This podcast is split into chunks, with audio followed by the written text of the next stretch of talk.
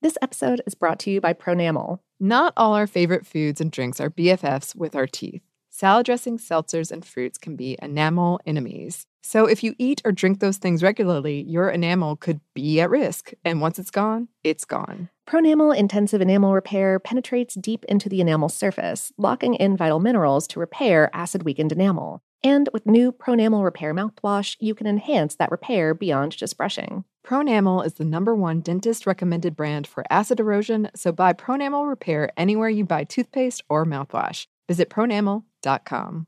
Life in our modern age comes at you pretty fast, which makes our time away especially valuable. When I take time to relax, I like to get far from my everyday life, immerse myself in natural beauty, and have unique experiences. But you don't have to leave the US to experience tropical rainforests and islands filled with adventure, warm culture, and national treasures. Visit Puerto Rico, an island with a vibrant spirit that will sweep you away. Because when you visit, you don't become part of the island, it becomes part of you. In Puerto Rico, you can forget where you came from and embrace where you are. Puerto Rico, where visits end but stories last forever. No passport required for U.S. citizens and permanent residents. Learn more and plan your trip at discoverpuertorico.com. Happy Pride from Tomboy X, celebrating pride and the queer community all year. Queer founded, queer run, and the makers of the original boxer briefs for women, creating sustainable size and gender inclusive underwear, swimwear, and loungewear for all bodies so you feel comfortable in your own skin. Tomboy X just dropped their Pride 24 collection. Obsessively fit tested for all day comfort in sizes 3 extra small through 6X. Visit tomboyx.com. AT&T connects an ode to podcasts. Connect the alarm. Change the podcast you stream. Connect the snooze. 10 more minutes to dream. Connect the shower. Lather up with the news. Sports talk, comedians, or movie reviews. Connect with that three hour philosophy show. Change the drive into work in traffic so slow. Connect the dishes to voices that glow. Thank you to the geniuses of spoken audio. Connect the stories. Change your perspective. Connecting changes everything. AT&T.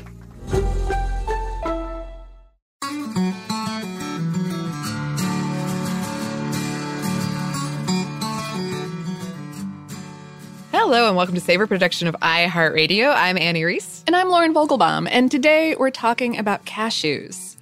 Yes. Oh, I love cashews. I was notorious for eating all of the cashews out of nut and trail mixes in my house. Like I would hear people Oh, like, no. ah! yeah. and so on uh, Christmas, eventually my parents stopped getting me candy because it became clear that wasn't really my thing, and they stopped Uh-huh. getting oranges because like they would get me one, but I would never eat it. it kind of just became the family's orange. But they would get uh, just packs of uh, cashews and almond nuts. Uh, oh wow, yeah. yeah, I yeah. I count people who pick specific things out of mixes as like like that's that's like a that's like a cardinal sin in my book.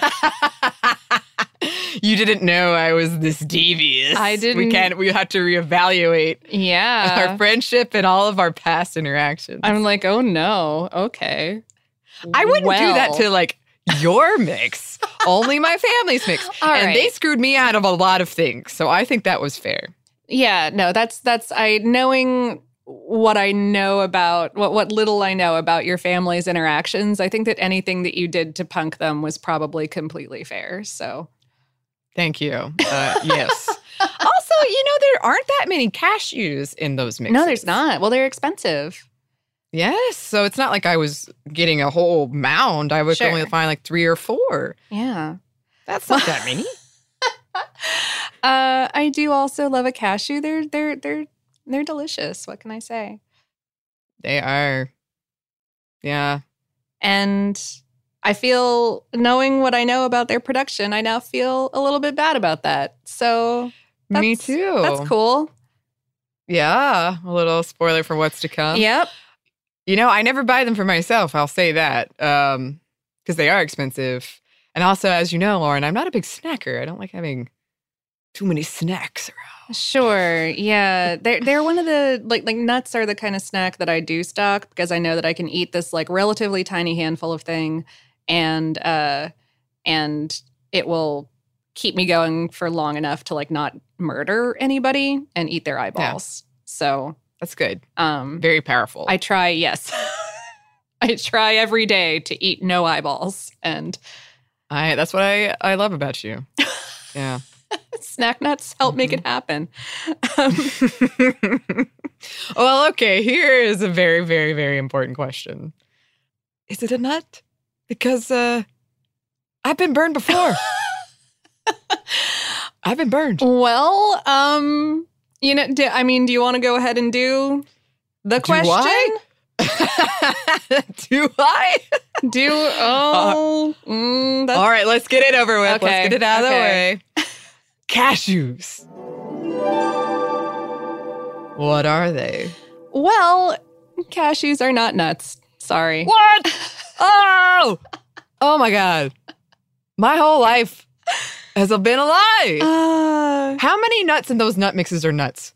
That's what I need to Oh. know. I would have to. Are any of them nuts? Okay, okay. Well, I th- this is a this is a different question for another day. I will have to Okay. return to you on that one. But in the meanwhile, uh, cashews they're not technically nuts. Botanically speaking, they are the seeds of the cashew fruit. Um, uh, the botanical name there is Anacardium occidentale. And okay, so this this fruit that the cashew is a seed of grows on these tropical evergreen trees. Uh, they generally only grow about like 20 feet, six meters tall, and um, their, their branches can droop to the ground and take root. Um, and they grow these uh, these small, pretty uh, pink or white or red flowers in, in branching clusters that, when pollinated, will develop the cashew fruit. And this is a fascinating thing. Um, the, the, the true botanical fruit of the tree that that develops from each pollinated flower is this inedible greenish brownish grayish oily little like kidney shaped thing. And and it's a it's a drupe like a peach okay? So so that terrible fruit contains this hard shell and in the shell grows the seed and that seed is the cashew nut but to sort of make up for the thing where that actual fruit is not good for eating, um, the tree also produces what's called an accessory fruit. Um, so, so part of the stem that connects the flowers to the trees will co-develop along with that bad fruit into this juicy, sweet, uh, yellow to red accessory fruit. Um, with the actual fruit growing out of the bottom end, yeah. So like accessory fruit attached to the branch, and then the bad fruit Right. attached to the bottom of that. Um, and the accessory fruit is sort of apple or pear shaped, around the same size as an apple or pear, solid straight through. Um, in English, they're often referred to as the cashew apple. Of course, they go by different names in different languages uh, and the places where they're grown. And these these are edible and uh, tasty, from what I understand. Um, I've never had one, but I've read that they're sweet and acidic with a sort of mild um, citrus mango fresh kind of flavor profile. Um, in some places, cashew trees are grown specifically for production of this accessory fruit, um, which can be eaten raw or cooked or made into preserves or jam or candies. It can be juiced. The juice can then be fermented into wines or liquors. Very useful stuff. But the um the the botanical family that cashews are in, um, Anacardiaceae, um, it's the same family as pistachios, pink peppercorns, mangoes, and uh, poison ivy, oak, and sumac. and here's where things get unpleasant. Um, yes, welcome back to Lauren's Killjoy Corner. Oh boy. Yeah. um, so like those poison vines that I just mentioned, the um the flesh surrounding a cashew nut, that true fruit, contains just a whole lot of what's called anacardic acid, which is seriously irritating to humans. Um, so like to get at that edible nut, you have to remove this flesh and shell, both of which are just full of super inedible chemical irritant. Um, it can cause severe blistering on your skin, um, like lung damage if it gets into the air and you breathe it in. Like if you pick a cashew apple that has the true fruit attached, it's recommended that you use gloves to prevent all contact with the true fruit. And home growers uh, of cashews are advised to not attempt to retrieve the cashew nut from the fruit. Just throw it away, eat the apple part, forget that the nut ever happened. Um, Wow. So to to get at a nut, a, a cashew fruit is cooked to remove that that poisonous flesh, and um, and also further to, to make the shell brittle enough to to easily crack. And you can do this in a pan or a pot, or in a, a roasting drum, or like a hot oil bath. And a drum or hot oil bath is convenient because it pulls the irritants away and can like output them as either a liquid or a gas. The the more traditional pan or pot roasting methods require you to um to somehow manually remove that irritant filled flesh. Um, once you do that, though, you're, you're left with a, a nut and shell that's pretty easily cracked, and you pull out the cashew kernel, uh, peel off this little protective skin that's around it, and then you have a cashew nut, a little white kidney shaped thing. I don't know, about the size of a joint of a finger or so. Um, sweet, tasty, delicious. But you know, the the killjoy part in all of that is, is that you know this is a labor intensive and hazardous process, and it is often done by hand with varying levels of safety precautions by severely underpaid people in developing parts of the world.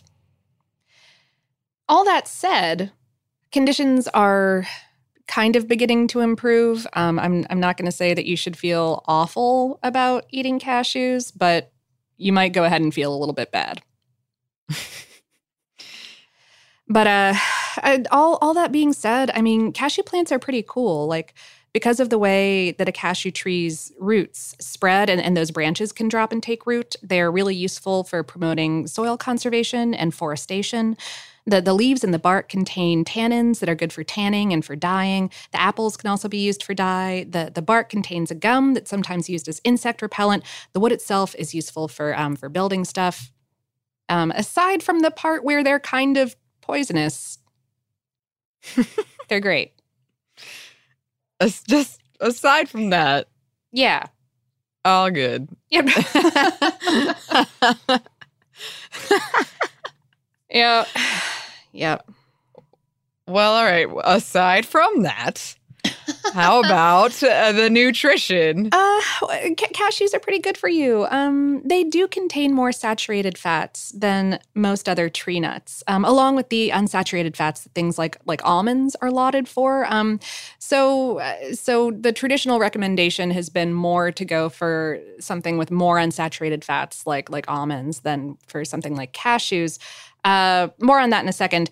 Uh, The cashews are also a great source of vitamins and minerals. Um, they've got a good punch of protein, a little bit of carbs, and dietary fiber. You know, like they will fill you up and they will help keep you going. They are calorically dense food. So if that's something that you're watching out for, watch out for that. You know, we'll always watch your portion sizes. Uh, I will say cashew milk is lower in calories and also lower in protein than dairy milk and most other dairy milk alternatives. So, um, so if you are looking, if, if you just you know compare your nutrition labels, just see, figure out what you're trying to get out of whatever it is that you're buying. Read the label. Um, Yeah. Preliminary research, though, going back to that saturated versus unsaturated fat issue, um, uh, research has shown that cashews can actually help lower cholesterol levels despite that saturated fat that they contain um, because of some of the types of saturated fat that they contain. Um, so, especially if you are using them to replace other um, saturated fatty stuff in your diet, like, say, potato chips, um, yeah, they can help you lower your cholesterol levels overall. Um, that apple is high in vitamin C, does pack a lot of sugar, um, but you know, uh, it's a fruit. That's what it does, sort of. Um, and traditionally, various parts of the cashew plant have been used to treat conditions from toothaches to diabetes, uh, basically everywhere that they have been grown. Um, and we've got more on some recent research um, in our history section. But uh, but that brings us to some cashew numbers. Yes, cashing in on the cashew because Huh. the cashew market was valued at $7.8 billion in 2014 with a predicted annual growth of 15%. Who? Um, Yeah. Uh, yeah, gl- global production as of 2016 was 4.89 million tons. Wow. And uh, the cashew accounts for, um, I I think it's the third most popular tree nut in the world, accounting for 20% of the international tree nut trade. Wow.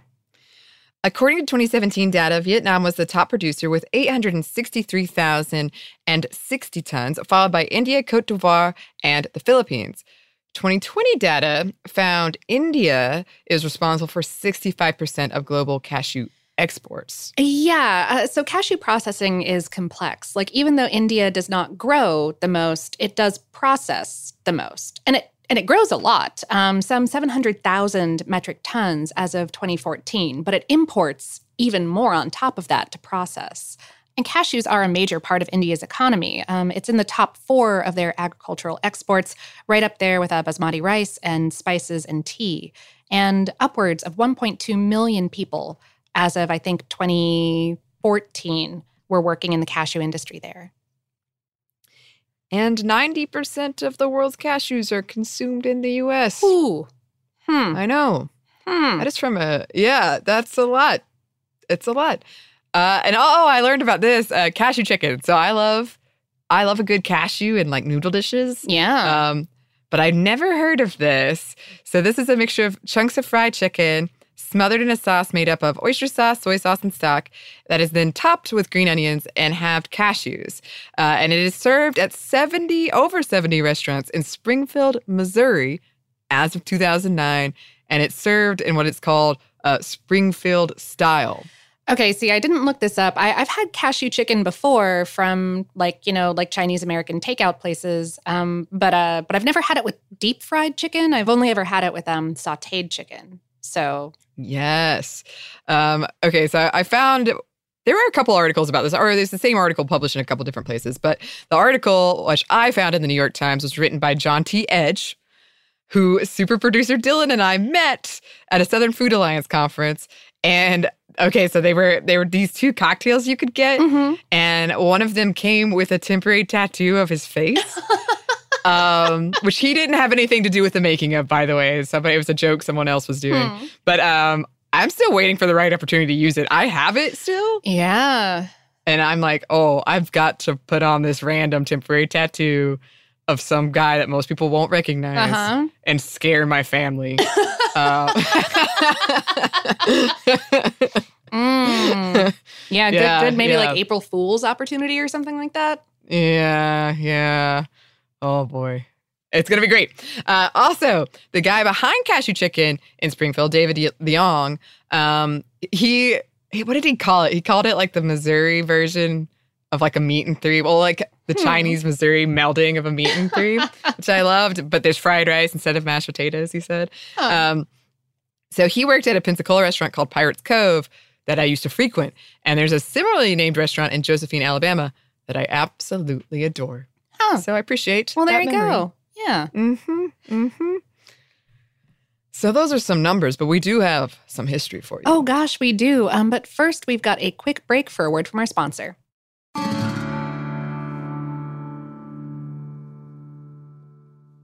This episode is brought to you by Pronamel. Not all our favorite foods and drinks are BFFs with our teeth. Salad dressings, seltzers, and fruits can be enamel enemies. So if you eat or drink those things regularly, your enamel could be at risk. And once it's gone, it's gone. Pronamel Intensive Enamel Repair penetrates deep into the enamel surface, locking in vital minerals to repair acid weakened enamel. And with new Pronamel Repair mouthwash, you can enhance that repair beyond just brushing. Pronamel is the number one dentist recommended brand for acid erosion, so buy Pronamel Repair anywhere you buy toothpaste or mouthwash. Visit pronamel.com. Happy Pride from Tomboy X, celebrating pride and the queer community all year. Queer founded, queer run, and the makers of the original boxer briefs for women, creating sustainable size and gender inclusive underwear, swimwear, and loungewear for all bodies so you feel comfortable in your own skin. Tomboy X just dropped their Pride 24 collection. Obsessively fit tested for all day comfort in sizes 3 extra small through 6X. Visit tomboyx.com. Today's episode is brought to you by Discover Puerto Rico. We've talked in a bunch of different episodes about facets of Puerto Rican cuisine, um, like the dish mofongo, uh, made of savory, deep fried mashed plantains studded with some kind of tasty protein, and the creation of the cool, creamy pina colada. But there is so much more there. Um, I've actually never been. You have a tiny bit of experience, don't you? Yes, unfortunately, it was a very tiny bit of experience. I was there for about a day. I'm kicking myself for that now. I remember having delicious rums, delicious drinks, but I want to go back because, yeah, so many episodes we do on here when we're talking about food from Puerto Rico. I want that. Mm-hmm. And it sounds amazing. We're trying to get a Savor team trip Yeah. together. Oh, absolutely. Well, I mean, we're we're trying to get a trip to a lot of places, but this is this is really top of the list. Even putting together this ad read made me hungry. I was like, oh, oh, I want to try those things. Yeah, as we've talked about before, there are influences there from African and Spanish and native Taino foodways. The culinary scene sounds amazing, and we want to go. And I'm hungry. No Me passport too. is required for U.S. citizens and permanent residents. You can learn more and plan your trip at discoverpuertorico.com. Right here, right now. Find your beautiful new floor at Rite Rug Flooring. Choose from thousands of in stock styles, ready for next day installation, and all backed by the right price guarantee. Visit riterug.com. That's R I T E R U G.com today to schedule a free in home estimate or to find a location near you. 24 month financing is available with approved credit. For 90 years, we've been right here, right now. Rite Rug Flooring. And we're back. Thank you, sponsor. Yes, thank you. So, cashews originated in Brazil and also perhaps Central America, the West Indies, Peru, and Guyana. Uh, I couldn't really find a date for when they originated, but I'm assuming they're old. Yeah, um, I, I think I think the date that I saw uh, wa- was that the the plant itself developed some some number of millions of years ago, like like like forty five million years ago or something. And I, whew, the the traditional answer is that they are from what is now Brazil. Um, but uh, but there's been some argument uh, in in some academic research about it about um, you know plants that very much resemble cashews being depicted in artwork from uh, other areas. So it's it's hard to say. It is hard to say. Uh, most of the history you find starts around the 16th century uh, when Portuguese traders transported the cashew to Mozambique and along the coast of India, but uh, more for that whole soil retention and erosion prevention thing as opposed to a food stuff thing. Uh, and yeah, these trees, they grew rapidly and wildly. They formed forests. They hopped to nearby islands. They went up into East Africa and tropical regions in South America, Central America, and the West Indies. Eventually, it spread from India to China, to the Philippines, Malaysia, and South Asia in general. Um, and pretty early on, Indian confectioners started incorporating cashews into their desserts, often to replace the more expensive at the time almonds. Ah, Yes. In 1578 CE, uh, Jesuit missionary Acosta wrote about cashews, uh, quote, found in the gardens at the city of Santa Cruz in the kingdom of Cochin. Jesuit priest in Goa used the cashew fruit to distill a very strong and strongly flavored drink called feni. Uh, at least I think that's how you pronounce it. That's, I looked it up, but if anyone has a better pronunciation, you can always send it our way. Mhm. Um, a 16th century Italian traveler wrote about feni that it will, quote, affect a man's head merely by smelling it, to say nothing of drinking it. hmm. Uh, the cashew tree was introduced to Vietnam in the 19th century, originally as a shade tree. When World War II shut down uh, shipping to India, a cashew processing industry in Mozambique was born because they had been there, but they hadn't really been processed uh, for industrially, commercially. Uh, for a while, Mozambique was the top exporter. In 1972, at its peak, uh, Mozambique was producing 216,000 tons. Much of the labor was done by women, and to this day, there are studies into the impact of the cashew industry and women's economic mobility. However, with independence in 1975, these high levels of production in Mozambique could not be maintained. The value of cashew nuts shipped to the United States in 1968 was $52,580,000. Ooh. Yeah. Um, commercial cashew cultivation began in India in the 1960s. That same decade, cashew trees from India were introduced to West Africa to combat desertification. Until 1972, the apple was the main focus in Mozambique, uh, and that changed when people in industry started investigating the potential economic viability of the 2 million tons of extra juice and syrup from cashew processing.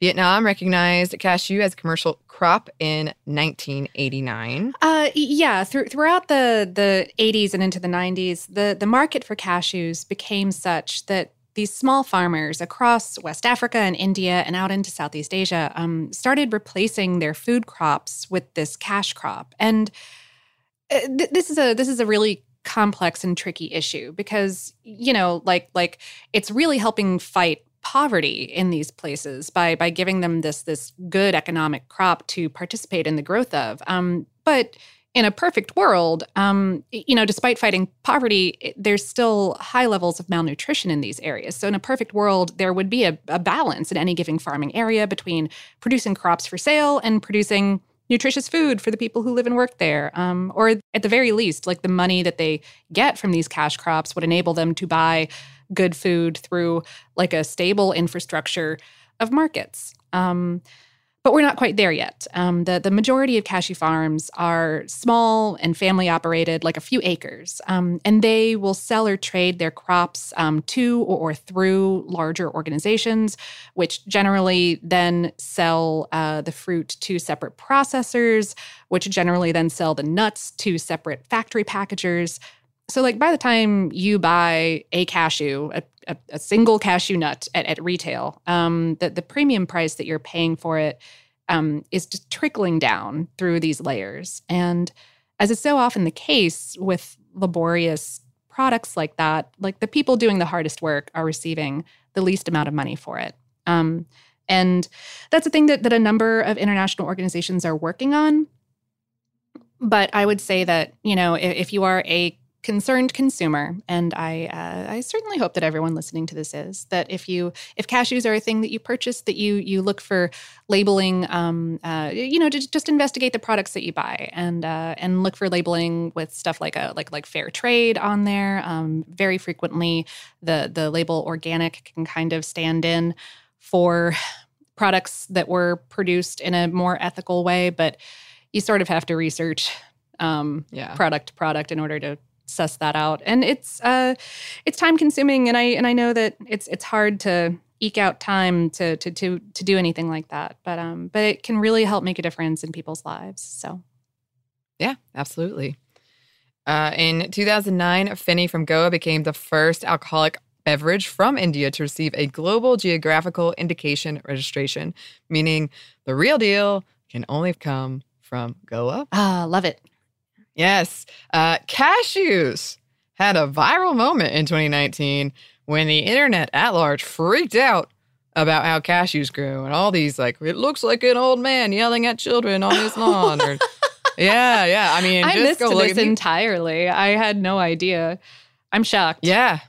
Yeah. Oh, if you, if you, as you're listening to this, I haven't seen this picture, and there's one in particular that went really viral. And you're listening to Lauren describe it, and you're like, "Wait, but go look it up. It does not look like you think it will." Promise you. yeah, it's like someone like like pasted like a big green cashew onto the end of an apple pear, mm-hmm. and or, or, or, it looks like a like a weirdly misshapen bell pepper, maybe like with a with yeah. a bulbous stem, and that's the cashew fruit. I, but I that it's on the yeah yeah that's on the bottom, not the top. Yeah, uh-huh. I I don't know. Nature, wild nature, y'all. Oh, nature, y'all. Uh, recently, there has been a trend of plant based milks and, and other dairy products like cheeses. I know a couple of you've written in about uh, mm-hmm. uh, uh, milk free the the terminology gets so confusing. like we talked about in our meat alternative, milk alternative uh, uh, th- products like cheese, and yes, there's cashew milk. And sometimes it's blended with other things like almonds. Certainly, something we'll have to return to for another episode. Oh yeah, yeah, yeah. Uh, uh nut milks and etc. are for sure a different product for a different day. Um, you can get into a little bit of that in our um, our you can get into a little bit of that in our um, tofu episode. Yeah. Um, mm-hmm. But who? Yeah. Okay. Uh, that was that was not you have to you have to stop the research. You have to put it down at some point. Eventually, yeah. Um, but uh, but speaking of actual research, not colloquial research, the way that I was just using the word, um, actual scientific research. There's been a lot of recently into how to use other parts of the cashew plant, um, and particularly that nasty stuff from um, from the fruit and the shells. Um, the, the, the liquid that you obtain is a byproduct during cashew processing. Um, it's called a cashew nut shell liquid, or CNSL, in the industry, and it's pretty cool because um, despite being this poisonous waste product, or in fact, because of it being this poisonous waste product, um, finding ways to make use of it is super helpful to the people who grow and process cashews and also to the environment. And it's fascinating stuff. Like there are compounds in it that researchers have found to be good absorbers of, um, of ultraviolet lights, um, UVA and UVB, which means that these compounds could be put to use in creating sunscreens for, for humans and livestock, or could even be incorporated into um, like polymers and coatings that lend, you know, like non-living objects uh, resistance to sun damage. Also, that that main uh, caustic acid in the cashew fruit, um, anacardic acid, has some antimicrobial properties um, and is being investigated for everything from like acne control to prevention of tooth decay. And uh, there's some preliminary research going into how anacardic acid might be used to help treat some conditions that involve nerve damage, um, like like specifically conditions where the the myelin, the the protective sheath that surrounds our nerves, um, where that myelin gets damaged. Things like multiple sclerosis, because it turns out that anacardic acid it inhibits this this one enzyme, and inhibiting that induces production of this protein that induces the formation of myelin. So yeah, it's all it's all like in vitro and in vivo animal studies right now, but um but maybe in the future that could that could be super awesome. Yeah. Very cool. And that's that's about what we have to say about the cashew. I have to say this one was a very surprising one. I did not know that they looked that way. Nope. that they were poisonous. I, Uh, I I did not know any of this about them. I am so glad to so glad to learn. It's I when I started when I did like my preliminary Google, I was like, oh no. Oh, this has to be an episode that we record on a Tuesday because I need a good lead up for this one. yeah. You need to sit with this one for sure. yeah, yeah. Um, well, we do have a little bit more for you, listeners. We do. We we've got um both some listener mail and also a couple of just like catch up points that Annie and I not points about actual catch up that I'm aware of, but um oh. but a couple other discussion points. Um, and we will get into those as soon as we get back from one more quick break for a word from our sponsor.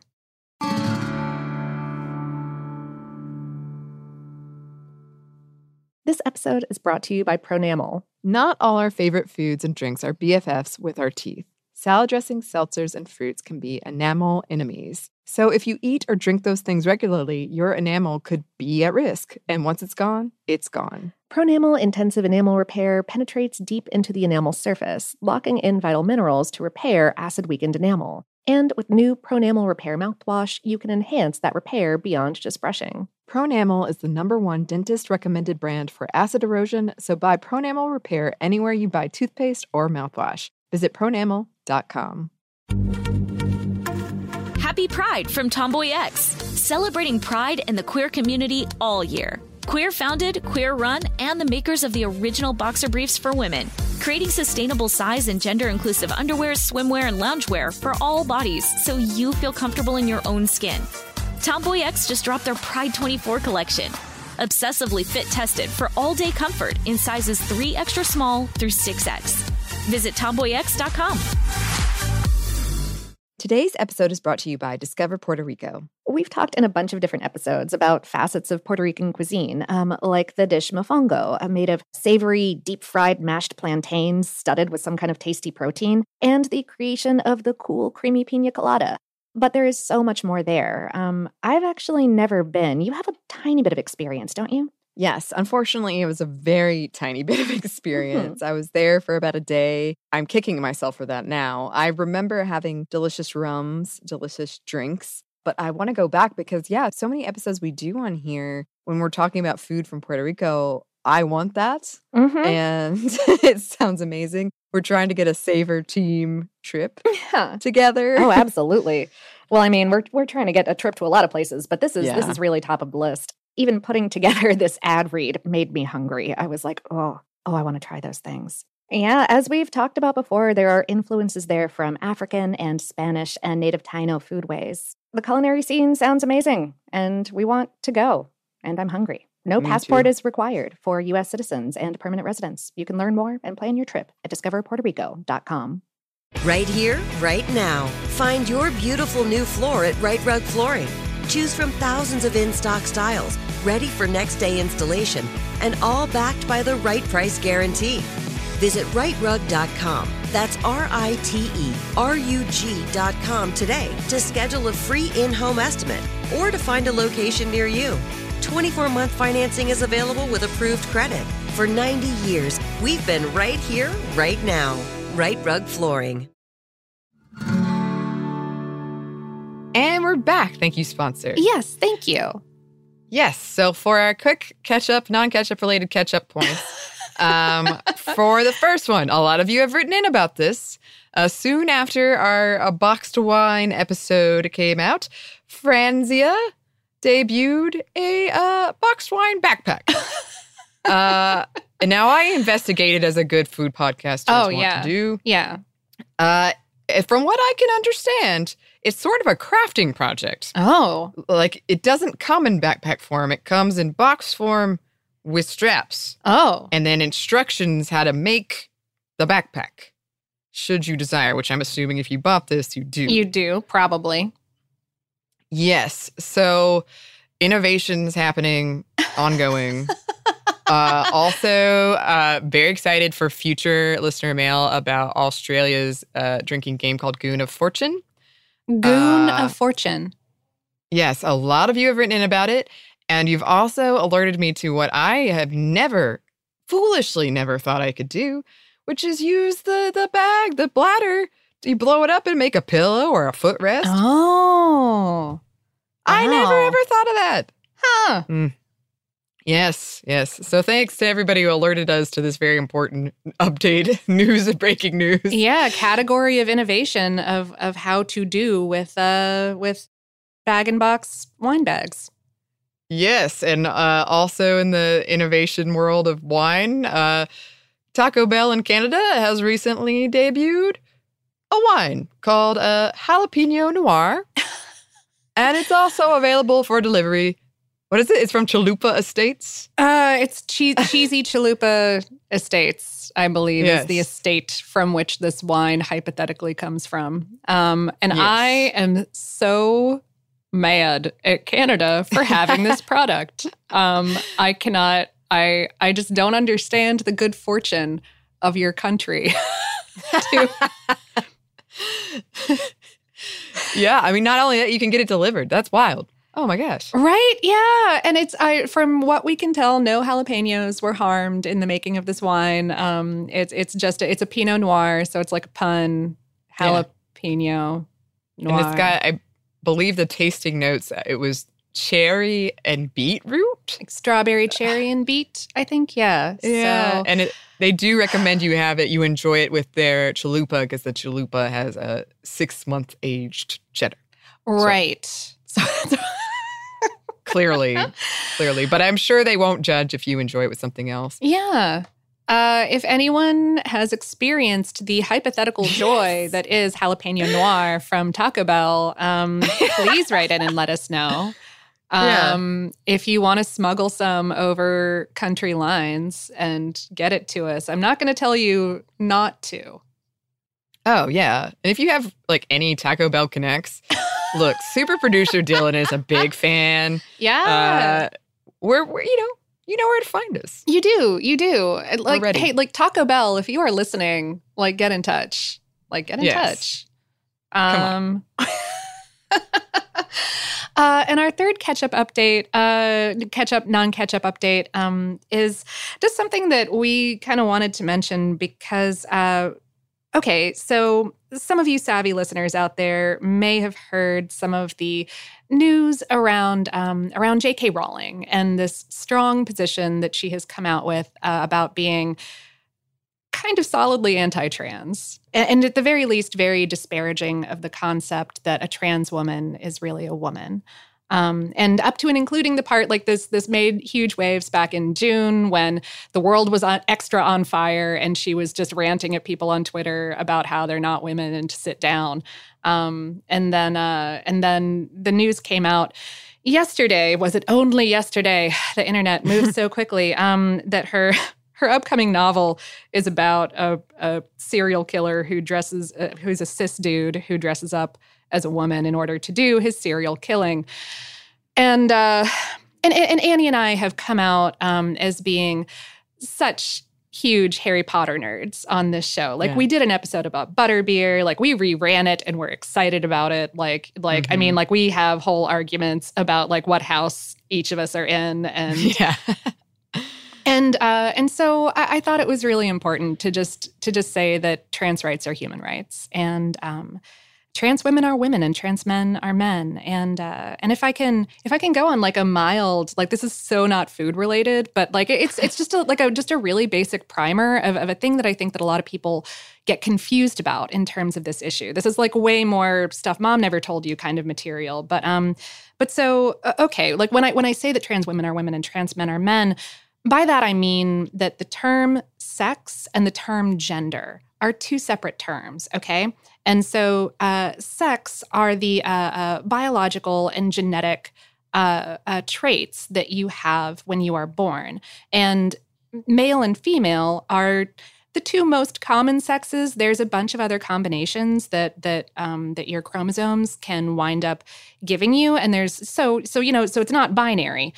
And then gender is this societal construct that we have, and the two most common genders, perhaps, are woman and man. But you're not born a woman. You're not born a man. You're born male or female or etc. And so, uh, so what you decide to identify as when you grow up can be woman or man or anything, and it doesn't have necessarily anything to do with the sex that you are assigned at birth.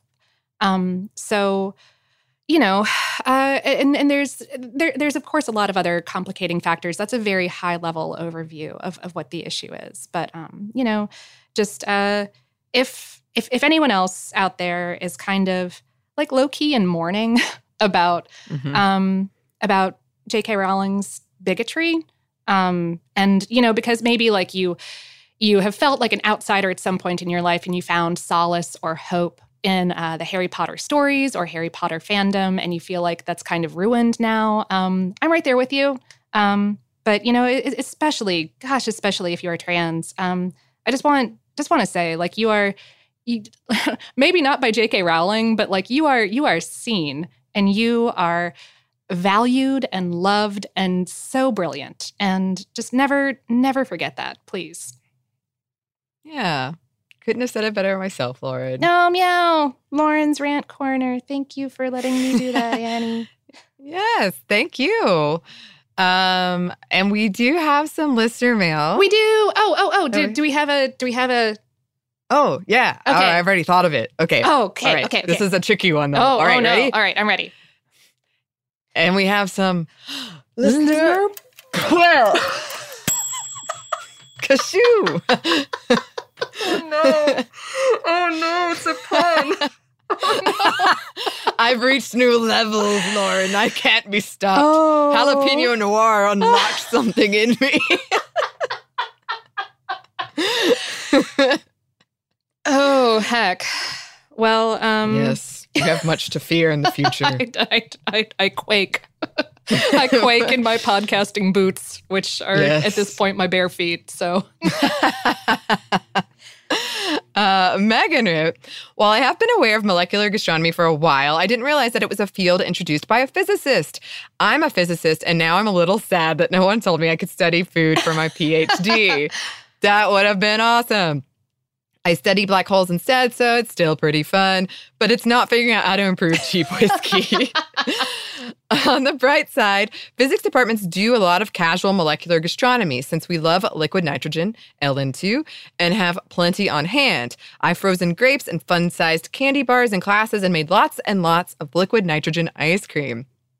In grad school, I worked at a summer camp where we could make individual servings of it by portioning out the ice cream mix into small cups and having the attendees stir as we poured the LN2 into the cup. While this lets everyone experience the billowing cloud from the LN2 hitting the ice cream base in the bottom, it doesn't usually lead to a good texture ice cream. If you don't stir fast enough or pour on too much LN2, you get a layer of nearly impenetrable ice cream with liquid below. If you don't add enough LN2, it doesn't freeze. Making a big batch leads to much better results. Physicists, or at least my friends, are also big fans of sous videing, mm. probably because we appreciate the accuracy you can get from an immersion circulator and maybe all the tables that Kenji Alt Lopez includes in his recipe descriptions. Hmm. My husband and I use ours at least once a week, which has the added benefit of weekly seasoning of our cast iron skillet, which is in fantastic shape now. It's also great for making yogurt bacteria food, which I do less often than I mean to, but it makes me very proud of myself when I do it. Fermenting is also very popular among physicists, from yogurt to sourdough to beer. So much homebrewing and beyond. In fact, I've been joking with some students in my department that we need a physics fermenters, oh. spelled P H instead of an F. Love it. Uh, yes, club because so many of us have sourdough starters right now. Yes, you should have a fermenters club. Wow. Absolutely. Oh, all of that is so glorious. I but you study black holes. That's I know. Great. I know. I love this. I would have loved to have been a part of all this physics. The the intersection of physics and food is right up both of our alleys. Yeah. So this is amazing. this really is. Oh, that that makes me that makes me really, really happy. Um, oh gosh, food brings everyone together. Huh. Chris wrote, when Lauren was talking about the pronunciation of anise, it reminded me of a hilarious story from when I was little. My mom made anise cookies, and my grandma loved them. She pronounced them anise cookies. Some Christmas time, my mom got a cookie tin and made a ton of anise cookies in the shape of little butts and labeled them anise cookies and gave them to my grandma as a gift. My grandma was horrified when she opened them and put two and two together. It was very funny to everyone else. okay, your mom sounds excellent. that is hilarious. That's the best uh, also, Just lean in. also, little butt cookies would be so cute. I know. I kind of want to see a picture. Right? Oh mm. gosh. Um the, the, these are two I every every single piece of listener mail that we receive is amazing and these are just just amazing. Thank you. Yes. Yes, yes. Uh, we have so much listener mail to share with you all in the future. Mm-hmm. Thanks to both of mm-hmm. them for writing. If you would like to send us a mail, you can. Our email is hello at savorpod.com. We're also on social media. You can find us on Twitter, Instagram, and Facebook at SavorPod, and we do hope to hear from you. Savor is a production of iHeartRadio. For more podcasts from iHeartRadio, you can visit the iHeartRadio app, Apple Podcasts, or wherever you listen to your favorite shows. Thanks as always to our super producers, Dylan Fagan and Andrew Howard. Thanks to you for listening, and we hope that lots more good things are coming your way.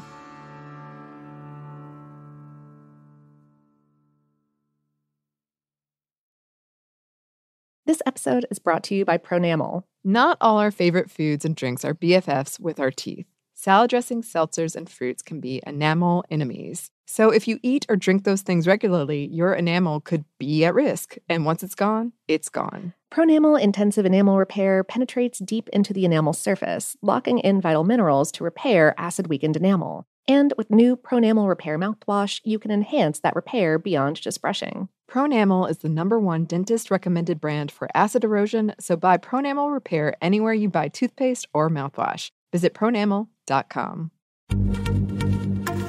Happy Pride from Tomboy X, celebrating pride and the queer community all year. Queer founded, queer run, and the makers of the original boxer briefs for women creating sustainable size and gender inclusive underwear, swimwear, and loungewear for all bodies so you feel comfortable in your own skin. Tomboy X just dropped their Pride 24 collection. Obsessively fit tested for all day comfort in sizes 3 extra small through 6X. Visit tomboyx.com. Let's hit it. Give me a vacation. Vacation. Give me a wave. Surfing. Give me a city tour. The trolley. Give me animals. The zoo. Give me some sea life. Give me museums. Balboa Park. Give me a woo. Roller coaster. What's that spell? San Diego. If you're happy and you know it, San Diego is the place to show it. Book your family vacation at san diego.org. Funded in part with the City of San Diego Tourism Marketing District Assessment Funds. Right here, right now. Find your beautiful new floor at Rite Rug Flooring. Choose from thousands of in stock styles, ready for next day installation, and all backed by the right price guarantee. Visit riterug.com. That's R I T E R U G.com today to schedule a free in home estimate or to find a location near you. 24 month financing is available with approved credit. For 90 years, we've been right here, right now. Rite Rug Flooring.